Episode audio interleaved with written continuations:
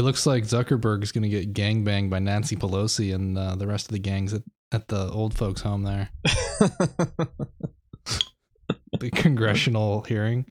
Uh, that thing is uh, nothing is going to happen with all that. He's not even under oath. In the morning, You know penetration. In the morning, Brian Black. It's just a show. It's just a made to made to make it look like something's going to happen, but you know damn well nothing's going to happen. They're they're just wanting uh, Zucky's pockets. They half of the Lots of people that are probably talking to him have gotten campaign contributions from Facebook. Oh yeah, yeah. He totally it's so bought it's, all of them. it's just pathetic. The whole thing. He should have showed up in a t-shirt and put his feet up on the on the table. Yeah. He, he's so bizarre looking. He does not look human. He looks either reptilian or like an android. uh reptilian. Yeah, he's definitely maybe he's like one of the inner earth people or maybe he's a gray. Yeah. Did you hear that Red Bull Cola's He's coming back? Could be gray. No, I didn't. Yeah, Amazon only. It's coming back I know to you- the US. You mentioned it, I'm but addicted to it. Where have you been getting it from since I then? haven't. It's gone. I everywhere I go, I check. If there's a place that supplies beverages of some kind, I check because sometimes places will buy it not knowing that it's not Red Bull because they can't tell the difference in the logo. But I've been searching Amazon for like 4 years for Red Bull Cola at least once a year because it comes up. I I get a Jones Jonesin for it. I'm like start to shake and I I look it up real fast and it's never there. Now it is. It's an official a really, launch. It's a really good drink. There's not enough uh, all natural colas like that. Yeah, it's got hints of like cinnamon and lemon flavors, but it tastes like Coke or something Yeah. like Coke. They're like 20 ingredients or something, all natural ingredients. That reminds me, I'm drinking this Icelandic white ale that you bought me. How is that? That I left in. Uh, I left it in my hot car for four days. it's pretty. It's pretty good. I can see what it was supposed to taste like. coriander. Wait, yeah, coriander and orange peel. It's a white ale. yeah. It's like Einstock Olgerd. I butchered the name because it's. It's got a Viking on it. It looks cool. Yeah, it looks badass. Are there Vikings in that game you were playing before the show? Uh, there's a vi- yeah, actually there is. They're called Norns, and they're like uh, but they're not like seafaring. It's just, it's a different uh setting. They're like a mountain people, but their culture is all like Viking ish. Consulting the Book of Knowledge. Guild Wars? Guild Wars 2. Yeah, it's an MMO.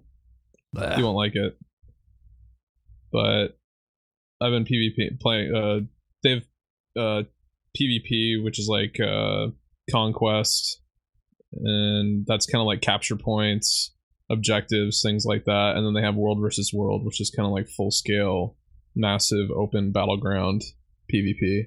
I got a question. Mm-hmm. Are there breast physics? Uh, I don't think so. Hmm. Actually, yes, I, I think there are, Ooh, but you, but but That Korean game that you showed me was the best. oh yeah. That was fantastic. It was not This- realistic, but it was just so much fun. This is an American developer, Yeah, that's unacceptable. so Well, they might, uh, you know, swap the genders. yeah. Actually, the guys that founded the company that makes this game broke off of uh, Blizzard. They were former Blizzard employees. Oh. There's definitely breast physics physics potential in this game. I could imagine it. Seeing some of the characters. Well, one, maybe two. Uh, um, what was that link you you sent earlier in the day about um, that iPhone cracking box? I'm trying to look it Oh. up on Mac rumors. yeah, It's like a phone decryptor. it's like a box that has lightning cables coming out of it, and this company uh, that has an ex Apple engineer, security engineer, working for them, are selling these things to police departments. They must they have have, found a way to stop it from incrementing the counter. Yeah, thirty grand. Who's paying for that? Uh, nobody directly. Uh, you and me. Well, that's what I mean. Yeah. Sure, they'll they'll pay for it. Somebody else is actually paying for it. I wonder if it just emulates a keyboard and then they somehow bypass the uh like the the counter for every time you mistype it so it doesn't delete itself. Cuz I don't think that there's any flaw in their cryptographic implementation. So the only way that they're getting past your uh, getting into the phone, I would imagine, is by brute forcing passwords. So if you just increase your passphrase length, so you're not using a pin, but you use the full keyboard, which all you have to do is go into your iPhone settings, go to the password settings, change the password, and start putting in a full password. And then you just use Touch ID to unlock your phone hit the lock button five times and it automatically uh, wipes your fingerprint from the phone or from RAM temporarily. And then you have to enter the PIN, or in this case, the long password to get in. The longer and better the password, the less likely this box will ever get in. This gray box, this product that is supposed to crack their phone. Good to know. If you have a 30 character password, they're never getting in. What about a fifteen character? the shorter the less like all i know is that when truecrypt was a, a thing before it became incompatible with current versions of windows and the developer suspiciously declared it insecure and pulled it from the website and said go use this backdoor bitlocker product from microsoft before that their minimum password length was 27 characters and somebody really smart funded anonymously funded the the production of TrueCrypt, this open source disk full disk encryption product for Windows and Linux and possibly yeah also the Mac. Um, it might still launch. It's around. You can find it. I have a mirror that I was trying to build to store copies of the the software, but it's kind of old and pointless now. Anyway, they were smart. They set a limit of 27 characters. Uppercase lowercase symbols numbers. So i go by that. Just try and keep your password around 30 characters. You only have to enter it like hmm, every reboot? It's not that often. Yeah. although there's there's a chance you could forget it and then you're fucked And then you're Yeah. really really screwed yeah. because a lot of your iCloud uh, backups and stuff are encrypted with that. So you actually have to have that key, that password to uh, decrypt some of the backups.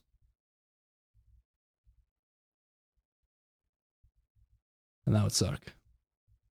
Yeah. So how are things with the uh, crosswalk cattle in Santa Ana, Stab Ana? And I don't even want to. You don't want you don't want to think about it. No. Uh, uh, I just need to move away from here. I'm just looking for a good rant. I, I'd rather talk about tech stuff. Um, there's a new. Well, I'll talk about the mouse I got because I was going to talk about this last week and I didn't get to. Um, I got this Citrix X1 mouse. I don't know if I brought it up on the show before. It's a mouse that you can use with certain RDP sessions in, or, or I'm sorry, certain RDP supported app or certain RDP apps that support it on iOS that uh, and as of right now, there's only two, which are the Citrix, uh, whatever the remote app is called, and then um, Jump Remote Desktop. And so I bought Jump Remote Desktop because I knew that it had mouse support and it had support for only two different mice. One of them is this ridiculous looking abomination that they sell on Amazon. It's like $150. And then the other one is the Citrix X1 mouse. And so this mouse is actually was developed by Citrix to work specifically with their RDP uh, application on, on iOS. And I guess the guys that developed Jump found some way to make it work with their program. So I've been using it with Jump Remote Desktop. It works really well. The scrolling works. Everything's cool. Uh, works really well. It's pretty cool. Uh, the mouse itself isn't. It's not the best quality. It's super light. It's super short too. That's one of the things I don't like about it. It's like really, like just. It doesn't have good support. It's just very flat. It's kind of like when using one of those um uh like the apple mice kind of but it's it's wider though it's it's it's that it's about that height but wider um and it doesn't really have any features it's just got a scroll wheel and a left click and a right click but that's probably all that would work anyways with the uh you know with the app that's kind of cool so, yeah a mouse so, on the ipad yeah, it, it, it, works really well. So I've been using that the last few days. I got a cheap little Logitech Bluetooth keyboard that goes with it. Um, so I've been using that more often than my MacBook Pro while I've been at work the last like uh actually it's been about a week that I've had both. So you RDP in, you click stuff with your mouse, and then you what poke the screen, or do you have like a keyboard case? So uh, I have no. I, I bought the keyboard. The I told you the Logitech cheap one. I don't remember. It's it was like twenty eight bucks. A Bluetooth Logitech keyboard. It's oh like, yeah, the MFI one.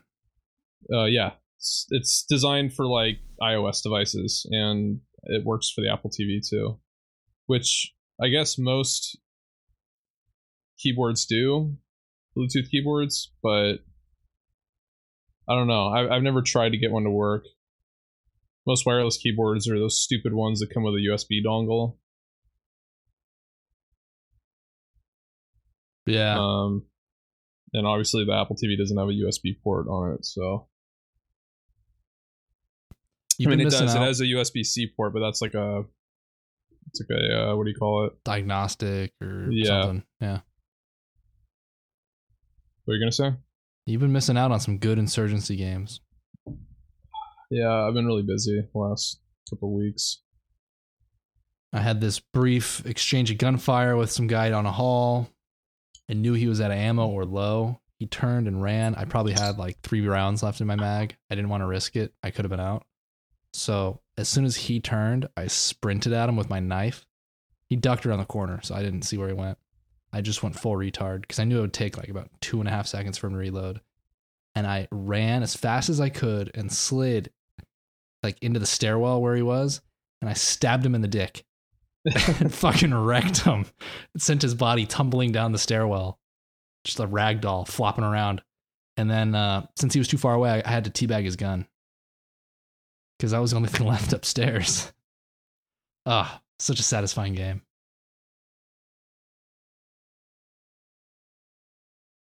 The less you carry, the faster you run too, which is really good. Shit. He fucking disconnected. The fuck? Nate moved in from root by the server. That was weird. It's fucking. Did you click something? On the. Because one thing I don't like about Jump.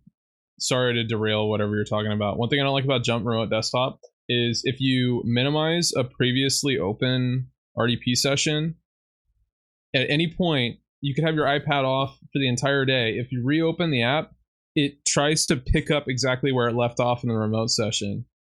So I was to try and, while you were talking, I had my iPad out and I was trying to like open up a remote session to my server, and it was the last connection I had was to my desktop that I'm recording on right now, and so it fucking it it, lo- it locks me out of Windows, and I had to relaunch Mumble because it reroutes the audio and everything for RDP when that happens, and so it fucks everything up. Wow. But anyway, sorry. Continue what you're talking about. Uh, uh, that was it. Just wrecking noobs, teabagging guys that are they're too far away to teabag. His body fell down the stairwell, so I just teabagged his gun. The usual. My balls are sore. I've just been dragging them everywhere.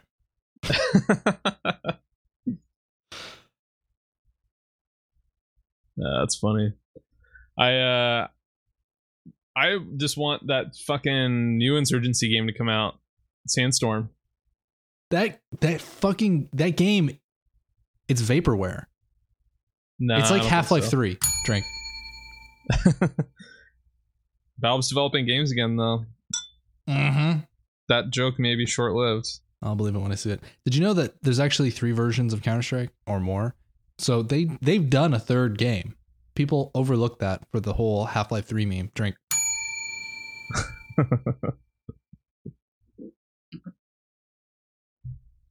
Speaking of, I'm drinking a St. Pauli girl right now. The NA one. No, the full, the regular one. You can get it at uh, Total Wine. It's cheap too. It's six ninety nine a six pack. It's decent. It's not. It's a It's like a it's like a malt beverage. Mm, no, it's it's Bavarian. It's well, no, it's not Bavarian. It's from northern Germany.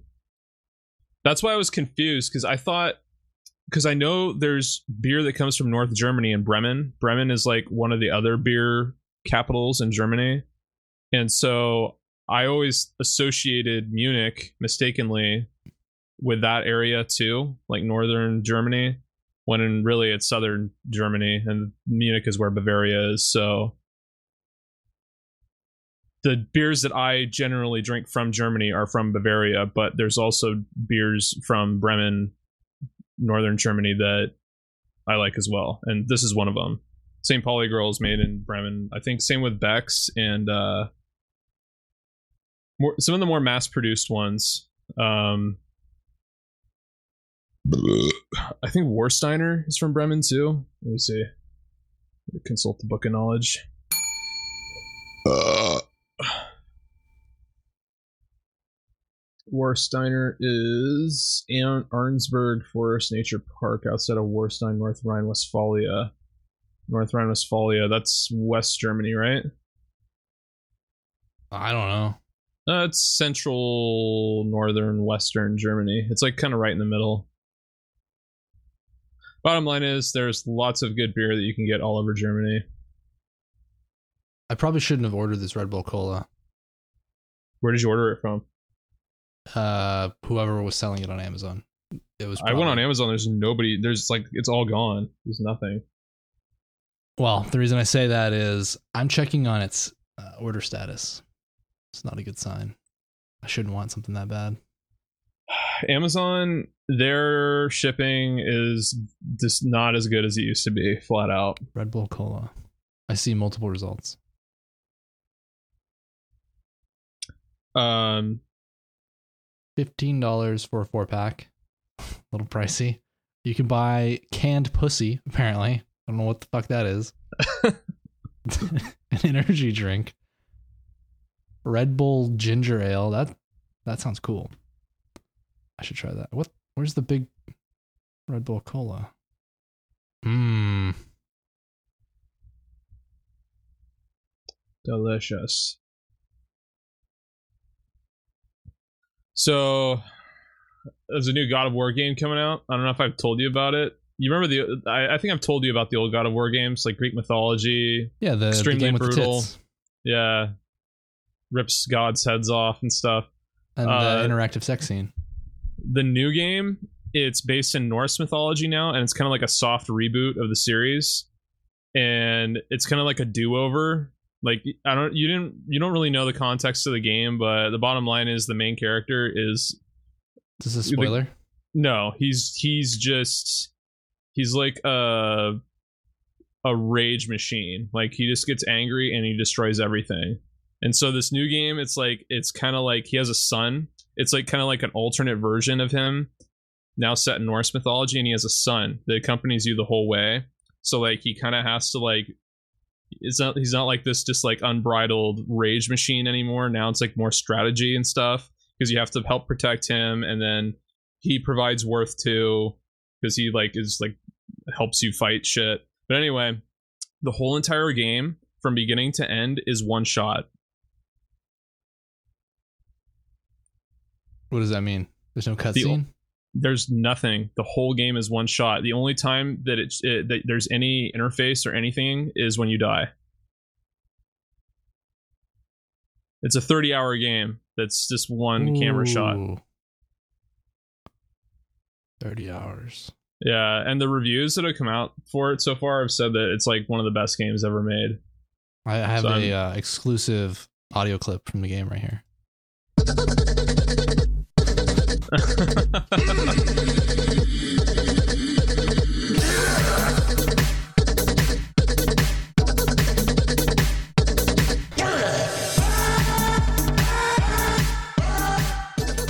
yeah. Alex Jones, Rage Machine by Placeboing. I've been listening to Infowars a lot lately. What have you learned, bro? Uh, it's I like the War Room with Owen Shroyer. He's pretty good actually. He's like 28 years old. He's not like some old angry guy yelling like Alex Jones. He makes because that show it's him and Roger Stone that do that show. Like they're co-hosts, and uh I always like listening to Roger Stone because he's interesting and weird. And I don't know. Owen Shroyer, he's kind of like um he's the guy. Have you seen the videos where uh like you've heard of uh Aid Skrillex, right? Yeah. And uh uh you're a white male and all that and Yeah. Placeboing did a great remix of that and then okay got the it pulled from his account. the guy interviewing him and stirring those people up is Owen Schroyer, and he's the host of the War Room on Infowars. It's like a show that's only I think the show Oh, the guy just came out like October. It was like October of last year How when the show started. Shroyer, O O N O W E N S H R O E R, or S H R O Y E R. He kind of has like a smug look on his Yeah. face He does. he you gotta it's you gotta listen uh, just get the podcast for the war room it's pretty good if you skip all the annoying ads with all trying to sell all the fucking pills and shit they uh it's pretty good because he plays audio clips and stuff and he has certain names he's it's very he's very no agenda like i'll put it that way unlike alex jones alex jones is just pure he just goes nuts Yeah. Yeah. Definitely. Chemicals in the water that turn the friggin' frogs gay. Do you understand that? Yep. That summarizes it right there. I see him. Yeah, he's got the facial hair and the uh hair up in the front. Yeah. Um. But yeah, I've been listening to that. It's pretty good. They get people to call into, and it kind of gives it satisfies that itch that I had when free talk when I got over free talk live because the whole movement up there was infiltrated by leftists, and they started calling in to free talk live and having arguments. Like every single episode of that show slowly be just degenerated into shouting matches with callers and like when ian uh they try to like portray ian the the, the main guy that put it all together Mhm. as a uh, pedophile. And then he got ousted from the show. And then it was mark who is like a criminal like got went to jail for like accomplice uh, accessory to murder or something. Because he drove the car. like yeah like anyway that that free talk live that whole thing is like dead to me. I don't even listen to it anymore. So i've i like having another live show or a show that was live to air that has people calling in and stuff like that just to get different opinions and things like that. I still listen to No Agenda, obviously, but um, I think some of the Infowars programming is actually pretty good. Especially Dave, David Knight's good too. The guy that's in the mornings who looks like Dan Fouts.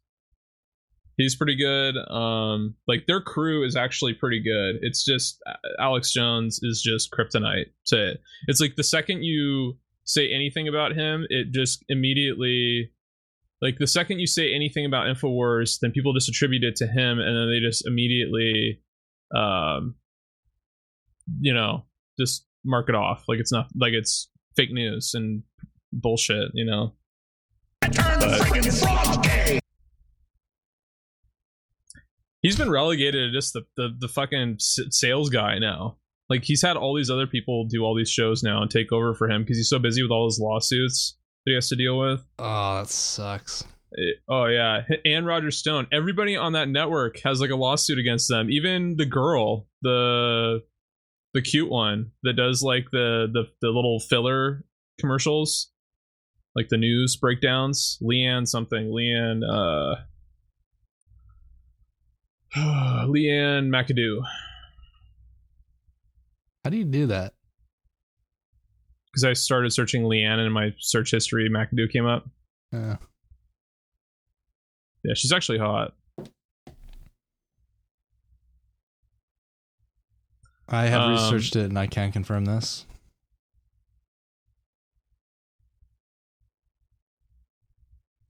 Sorry, But anyway. Um, oh, what was I talking about before? Oh yeah, God of War. But anyway, uh, yeah, I'm I'm stoked for that game because everything about it looks really awesome. Looks brutal too. I'm watching a video of him chopping a troll's face in half, like at the mouth line, and his top of his head's coming off. Oh yeah, his new weapon is an axe now. It's like Thor's hammer. It's like you throw it and like you could pin enemies to the wall. So you got like one guy pinned to the wall, and then you can just like pummel the other guy with your fists, and then like pull the ham the axe back to you. And like I was watching a video where like he was in a forest, and the, the areas are huge. You can like pin an enemy or like throw your axe like and it'll get stuck in a tree in a forest, and you could like run across the other side of the forest. And then you could pull it back, and then like you could hear like the axe like breaking through things as it comes to you kind of like Thor's hammer would be in Avengers or any of that whatever whatever movies he's in.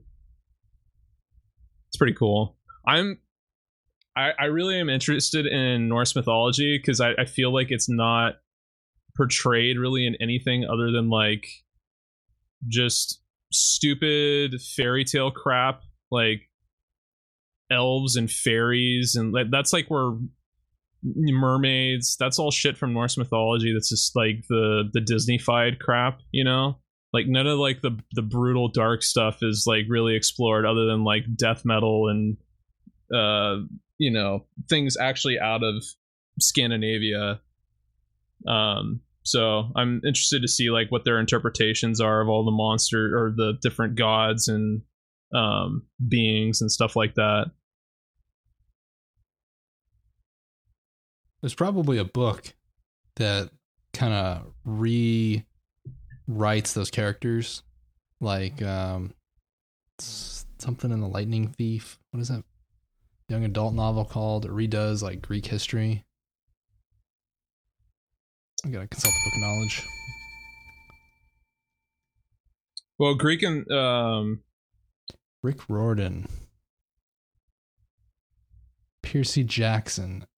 Oh, Percy. Jackson. Per- yeah. Percy Jackson. Yeah. They tried to make movies about it and they were terrible. I, I remember that. I think I just feel like Greek mythology is a little played out in pop culture. Like it's kind of like like Cupid. Everyone knows who Cupid is. It's in everything. It's associated with a holiday that has no connotation to. I only know the Bugs and Daffy one. Or was it uh, Elmer Fudd? Wasn't there an Elmer Fudd Cupid? Well there's aphrodite like there's things that are in greek mythology that overlap with like american pop culture um whereas There North- was one.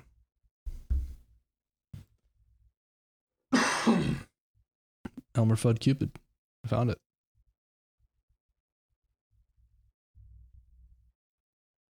Well, I think Disney was into Greek mythology too, and he used some of he had some of those influences in some of the stuff that he did. I think in Fantasia there was like a Greek mythology thing. Oh yeah, it was uh what's the god this is the god the sun god in uh Greek mythology? Starts with an H. Is it Helios? I think it's Helios. He like rides, you know how he rides on a chariot and then that's like Yeah. what creates sun sunrise? That's who it is. Yeah, that's in Fantasia. So Disney is a huge part of American pop culture, so there you go. Huh. I don't remember that cartoon. Fantasia? Yeah. I'd have to watch a YouTube clip. I'm not going to do that right now. I remember that bro- it was like a mop or broom with the water buckets. It's funny. I remember parts of this. I think Helios was in that. Is- He's the sun god, right? Yeah. Or the guy that drives the sun across the sky.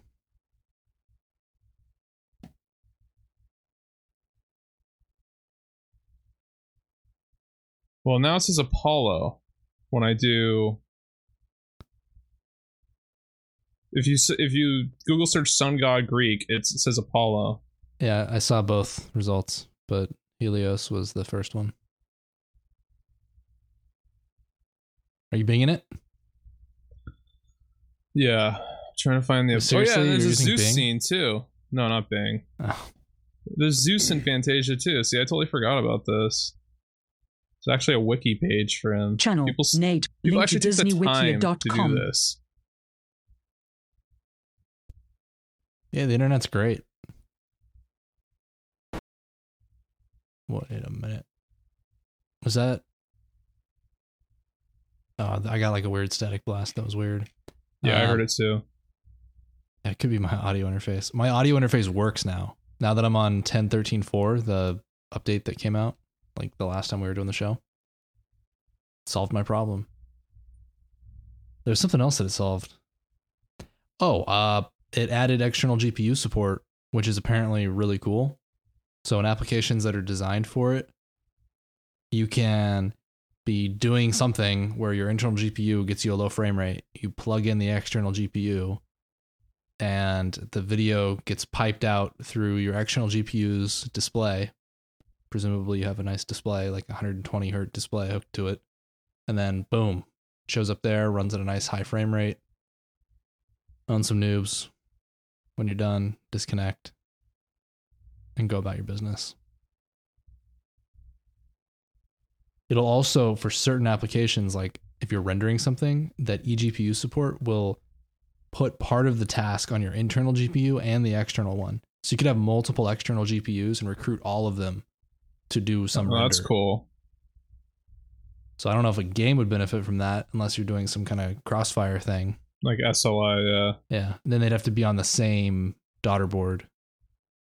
You still wouldn't have enough bandwidth unless they're communicating between each other. I'm not sure how that would work, but I know that there was a demo at one of Apple's recent events where they they showed off how they hooked two external GPUs to a MacBook Pro and they did about 75% of the render, the two GPUs, and then like that leftover bit that 25% was done by the laptop's internal GPU.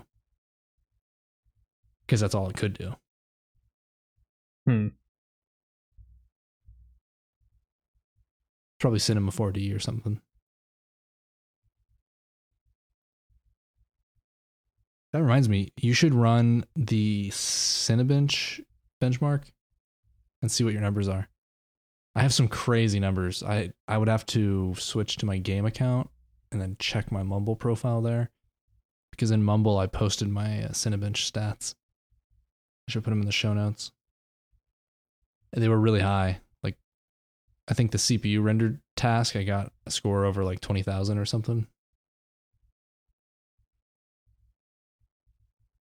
And that's with the what's the chip in yours again?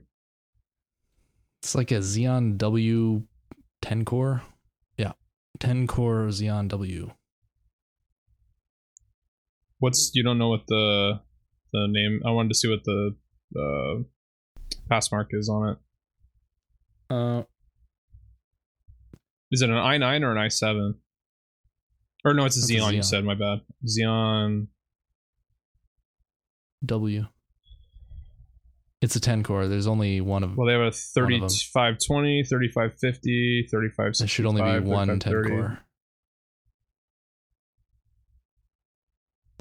I'm still looking. Hardware. Guess it's just under hardware. Have Doesn't give me like 14 core. Oh, here we go. W2155. 10 core. It was 2145, which is an 8 core. Okay, yeah, so yours has got to be the 2155. uh mine is just a flat 3 gigahertz, not 3.3.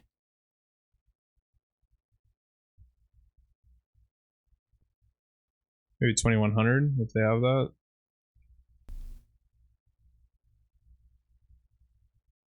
Supposedly it was a custom chip. They have a 2.9 gigahertz one. That's a 2102. I don't know. You're looking for Passmark? Yeah. What the hell? This is a quad core? iMac Pro Passmark. I'm just trying to see if I can figure out what yours is because even the propriet the special Apple ch- ones uh, they list on here because my the one that's in my MacBook Pro with those Iris graphics they they list as a special i7 processor. Passmark, one word. Passmark, yeah. 16,282. Damn. Can you link that? I haven't even read it yet. I'm I read that from like the Google Sixteen thousand's insane though. The to give you an idea, my i7, my 3770K, uh, which is still a good chip. It's it's six years old now, but it's still a good chip. That's like a four thousand Passmark. Wow. So this is a pretty pretty powerful. That was the 8 core chip. benchmark. So that I don't know, a couple percent faster. Man, you'll never hit the the threshold for that. Uh Marco Arment, the guy that made Instapaper, Overcast, the podcast app, and the magazine. It was magazine when Apple released their magazine app or magazine feature, which they conveniently secretly like made disappear out of iOS. Anyway, uh he made a i a, a- like a podcast publishing app, not really publishing, but a part of it. It's like a part of the creation tools that you'd need, and it was a, a highly parallel version of FFmpeg, I think. So it'll encode an MP3, an hour long MP3 that would normally take I don't know a couple of minutes to encode. Uh, with a single core, it does in like a fraction of a second. I think in less than like two seconds. It'll max out every core. You'll see it spike and then it'll go away. You make a little change, it re renders the MP3 from scratch because it's really fast. This article that you linked, that Asus board, I that thing looks like that thing will fail within a fucking year. Just looking at that, I do not trust anything that they make anymore. They host corrupted drivers on their fucking website. Yeah, they they put and backdoors in their hardware. They're incompetent. I'm gonna get you the the link. Even if this has Thunderbolt 3, I don't I, no. What the hell is Keybot? I don't know. There you go. All the EPYC, Ryzen, basically any any AMD product, all the third party sellers that make all the chips and stuff for the AMD stuff, it's all Chinese garbage and it has backdoors, like actual malicious backdoors from the manufacturer.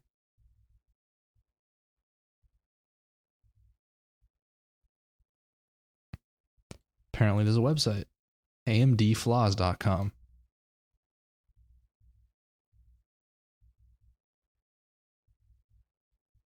There you go. Wow. So the uh the motherboard manufacturers produce So this is a class action lawsuit. Looks Laws. like it, it's gonna happen. This looks like a uh, class action lawsuit website. Am I affected? yeah, it does, but I think it was made by some Israeli firm. Yeah, CTS Labs.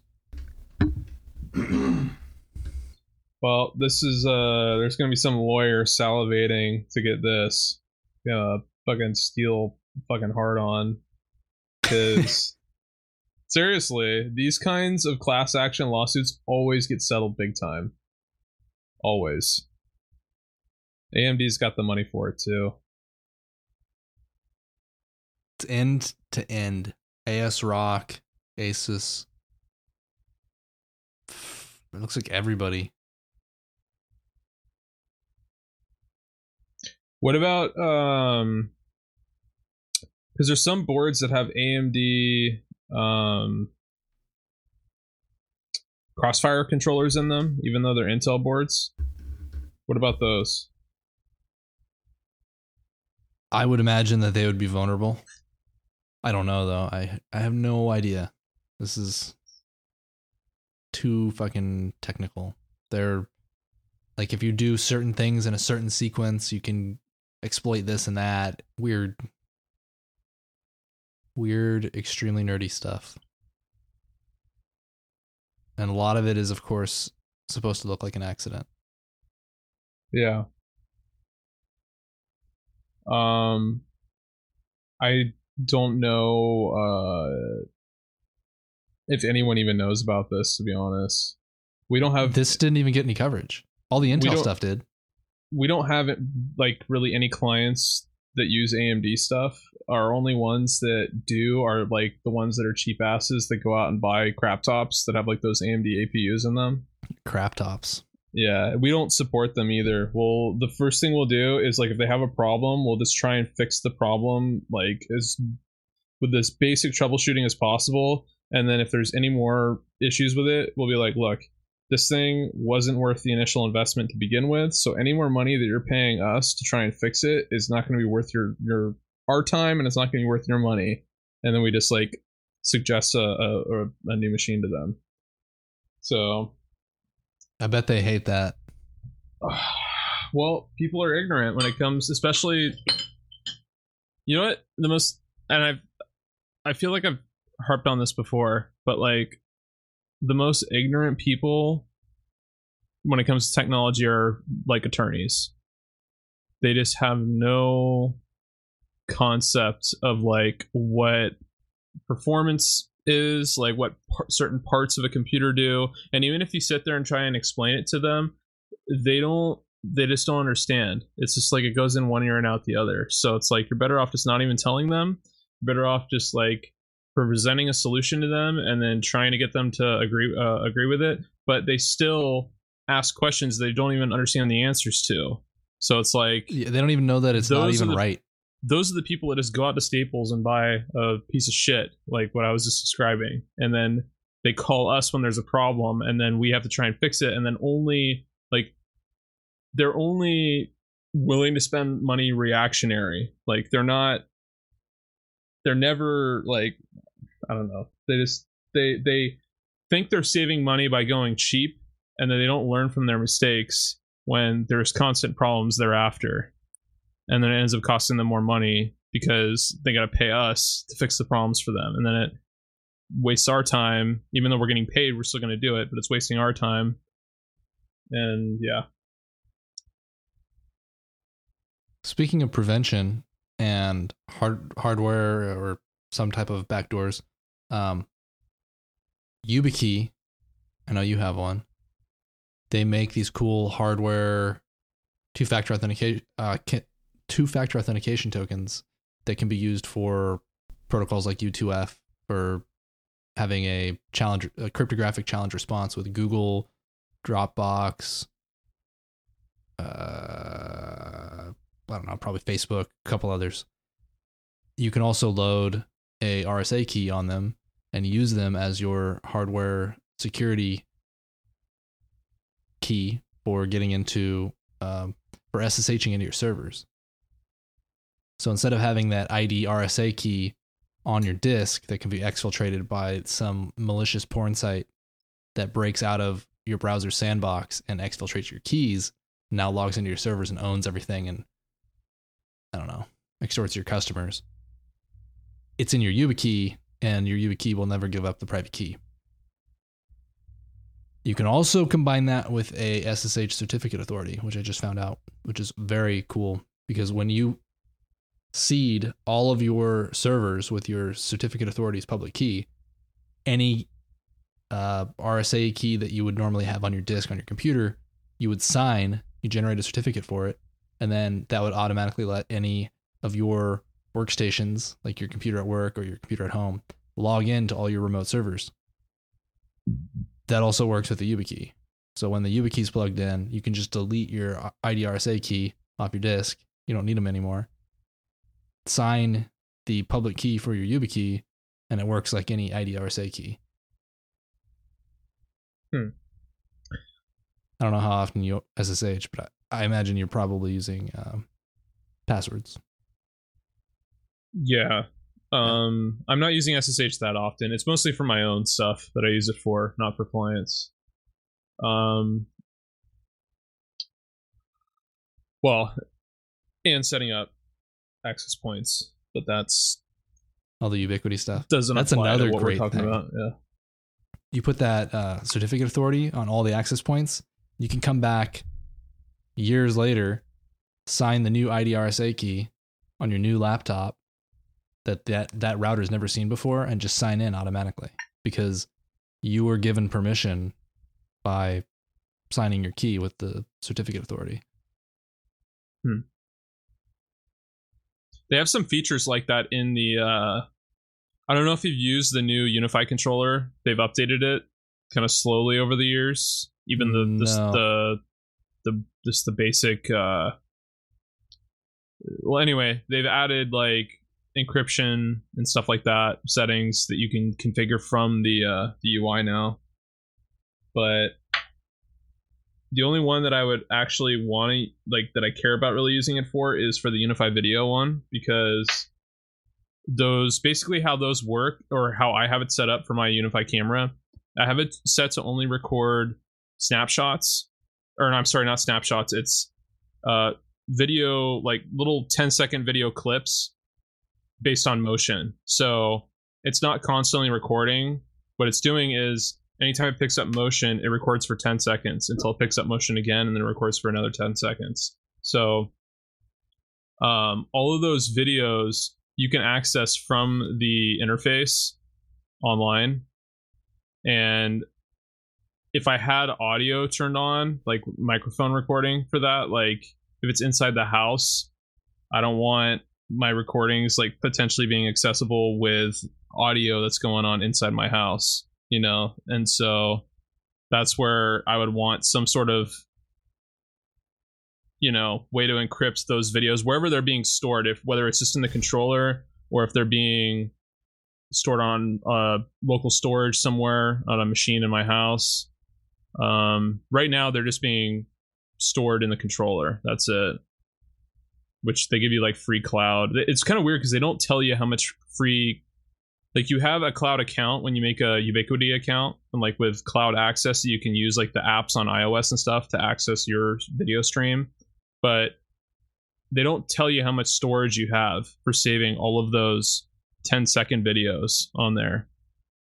And i know it's not using my local storage because the drive that i have it set to it's not like you can specify a local uh, a drive for it to save those videos but i don't think it's actually writing it to that drive because I see a folder in there, but there's no storage being taken up. So where are all the videos being stored? They're in there. It's got to be in their servers, and Hmm. I don't. Yeah, Yeah. that's weird.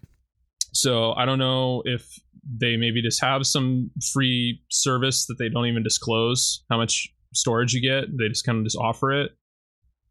But that's why I was kind of hoping that you or Alan would get one of those NVRs because I've the only one I've worked with is the old version, the the, the first revision, and they were crap.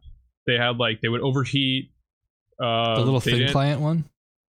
they're like little uh looks like a firewall like it's about that yeah, like a little like Wyse, a little Vice or Wyse terminal, whatever those things Yeah. are called.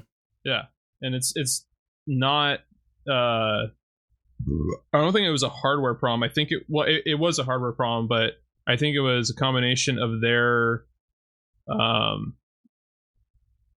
their software running on the hardware that had problems and they had firmware updates over time they tried to make it better but it never really it was like it couldn't even support more than like three continuous streams without having problems so it was just Probably shit. overheated. That's Yeah. like the size of a small microwave pizza box. Yeah. So the new, well, the new revision they fixed that problem. So I don't know what the hardware specs on it because I don't think they ever disclose that. Like they want, they're not going to tell you what chip it has and how much memory, or. But, um, I've heard that the problems are fixed. I just haven't worked with the new one yet, so it'd be nice if you or Alan got that one of those.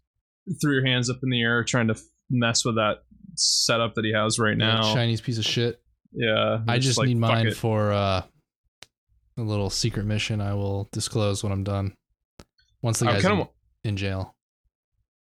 okay. Oh, the uh, Yeah, yeah. No, no, no. I got to keep it secret Okay. for now. I'm Okay. gonna buy a whole domain name. It's gonna. It's a whole guerrilla marketing campaign. Gonna get the whole neighborhood involved. Anyway, uh,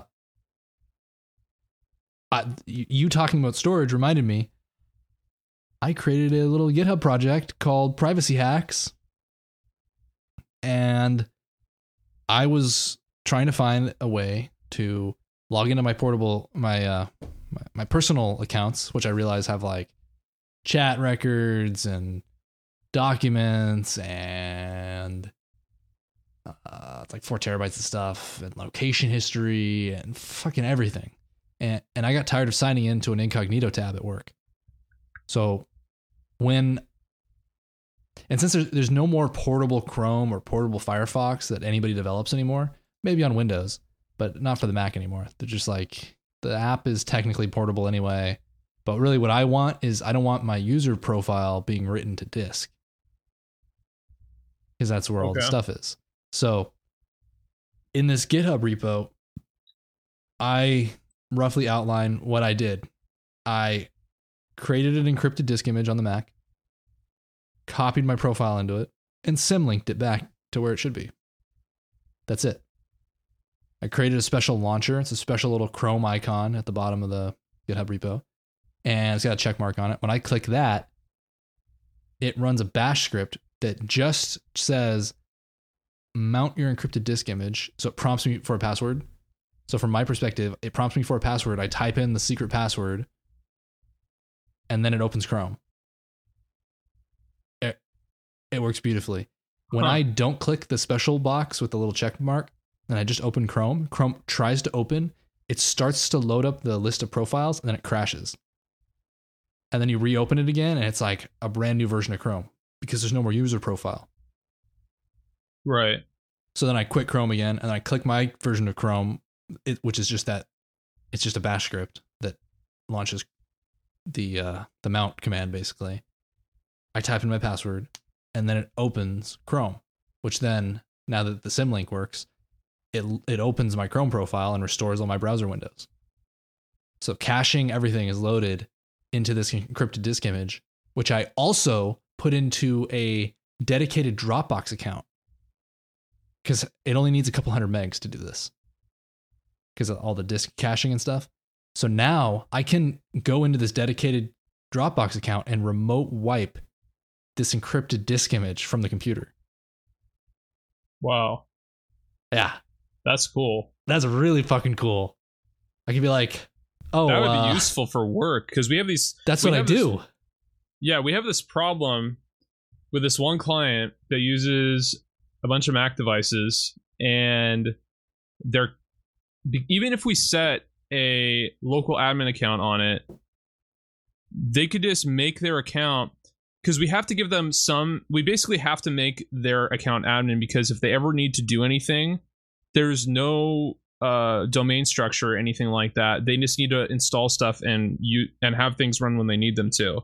So we give them an admin account, like a local admin account, but they, that gives them full control to do whatever they want on the device. They can change their password, they can rename the device, they can do whatever they want with it. And so when we remote into it, if we don't also have a local admin account on it, like we can't do anything.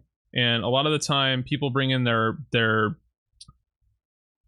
external hard drives and stuff like that and like they plug them into like company devices and then they sometimes put their own like they put company documents on their own storage you know and so it would be nice to have a way where we can just like like a company or a client's terminated they're off site they have a laptop it'd be a nice way to like okay we see the laptop online we can just remote wipe it instantly like that like there's no way you can do that in Mac OS that I know of. Um, I think you could just add a profile and remote wipe it. no, but you would have to actually commandeer the laptop to do it. Like get in on it. You need to have the laptop Like- to begin with, and then put a uh, Mac OS server profile on it. And also, Mac you can OS have, server, yeah, yeah, but we don't. you can have network uh, accounts. So the the system can be set up without a admin account, and then when it's on the network, you can sign in with administrator privileges with your account name. but when you say on the network, are you talking about like the Yeah, network the where network. their Mac OS server is running, or are you talking Yeah. about? I, I see. I, what I'm You talking about is like people account, too. across the country, people that are like in uh, fucking Indiana, you know, that we can just remote wipe their machine from our office, and Yeah, then find like, my well, iPhone. fuck, will like I like I was just fired. Yeah. so you have to set up the profile, which would Yeah, but there's nothing stopping that client that. from removing the Apple ID that's associated with that device and then putting their that's Apple why you have to have a profile and make sure they're not an admin. Man, it yeah, managing that stuff and then explaining to a client like our You just have to pre-flight it on your own stuff at work. It's not that hard. You like go to I don't remember where it was, like users or something, and then you and then you hit somewhere on here. There's like a join uh join oh yeah, yeah, yeah. So users and groups and then hit login options and then there's a network account server. You hit join. You just type in the local domain for the IP and sign in with the admin account. So you would do this. Now they're basically enrolled in the server. And then while they're on the local network or even over the internet, you can set up with the Mac OS server a, uh profile provisioning server. The, the web server that's built into the Mac OS server is designed for this. And when you create your profiles, the profile will be listed on this. They they uh, add the administrator profile, which is where you would apply whatever policies you want remotely on their system. Okay. I'll have to look into that. I It's not that difficult. I've never touched it before until like a week ago, just for shits and giggles. I was messing with it, and it was pretty easy to figure out. if- again, it would be nice if there was documentation on this stuff. Wouldn't wouldn't There it be is. nice? That's how I looked it up. Yeah, but where though? Not from Apple. Yeah. There's stuff Was from Apple. There was stuff from or- random websites. It's a mix of both. Okay. it's not like Microsoft where they're basically an MLM creating the step by step everything for you to go resell to other businesses. It's not like that. And the whole server product line from Apple is it's like a But receding don't you hairline. honestly think though, if they had a, if Apple had more of a commitment to the Mac line, that they would have something like that for business, like for IT people and enterprise use? it's called the command line. Not you're not using the command line to fix problems of with things going on in the GUI. Uh, What yeah. if you have a third party application that's malfun- that's not working right in I- Mac OS? I SSH into the the one guy that I have set up this way. I SSH in, or I from the remote desktop tool, I just issue a command and I say brew cask upgrade, and then it goes and updates his proprietary software to the latest version. yeah, but update updating your software is one thing. I'm talking about like when something's not working, like when you have an application that just won't launch. I would probably, I would SSH in, back up the, the preferences, delete them, and then remotely open it again, see if it opened. If it did, give myself a pat on the back and open a beer. If it didn't, then say you're SOL. that's, not acceptable for clients when you work in IT. I would say why- restore from a time machine backup. Yeah, that's really the default. It's just like it go back to a time machine backup. That's the thing we like emphasize with all our clients. We're like, the second you get a Mac in your office, get a fucking external drive connected to it and have a time machine backup. But if it's a laptop, there I I've seen this where people are like, "Oh yeah, I have a backup," and I go and look at Time Machine. It's like fucking February. yeah. Well, what happens is they run out of storage and then they let the backups lapse.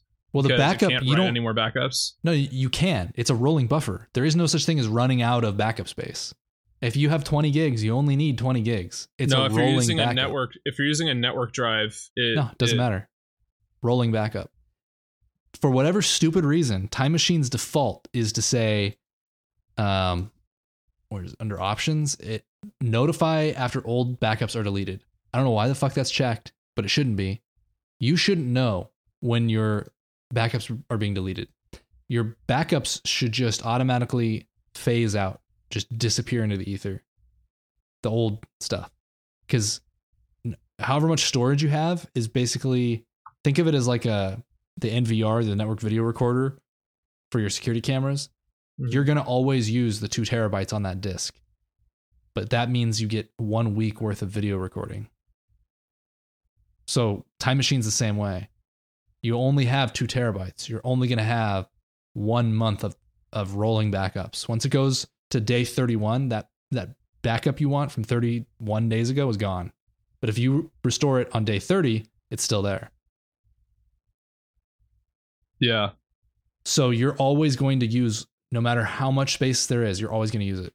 Even if you had 20 gigs on disk, you will eventually use 10 terabytes. You'll just forever go back in time for however many years it takes until you've filled the 10 terabytes with your 20 gig disk and all your little 100 meg changes every hour. Yeah. Time Machine's great. And on basically every version. I wish Windows had something like that built into it. They have file history, but that's not the same because it's not creating an image that you can restore from. It's well, neither does Time Machine, technically. It's just replacing some of the files on your, uh, your No, system you once you can- restore. But what I'm saying is, within the restore process, meaning if you install a new version of macOS on a MacBook, it gives you the option to restore from a time machine backup. Yeah. There's nothing like that that exists for Windows, which is unfortunate because you, if you had something like that that was running at all times, you wouldn't even need to do startup repairs anymore. You could just do just restore from an image every time. That's what system restore is supposed to be, but system restore still has to be launched from within Windows to work. I don't think you can actually boot to a system restore image like from the install media. It doesn't work like that.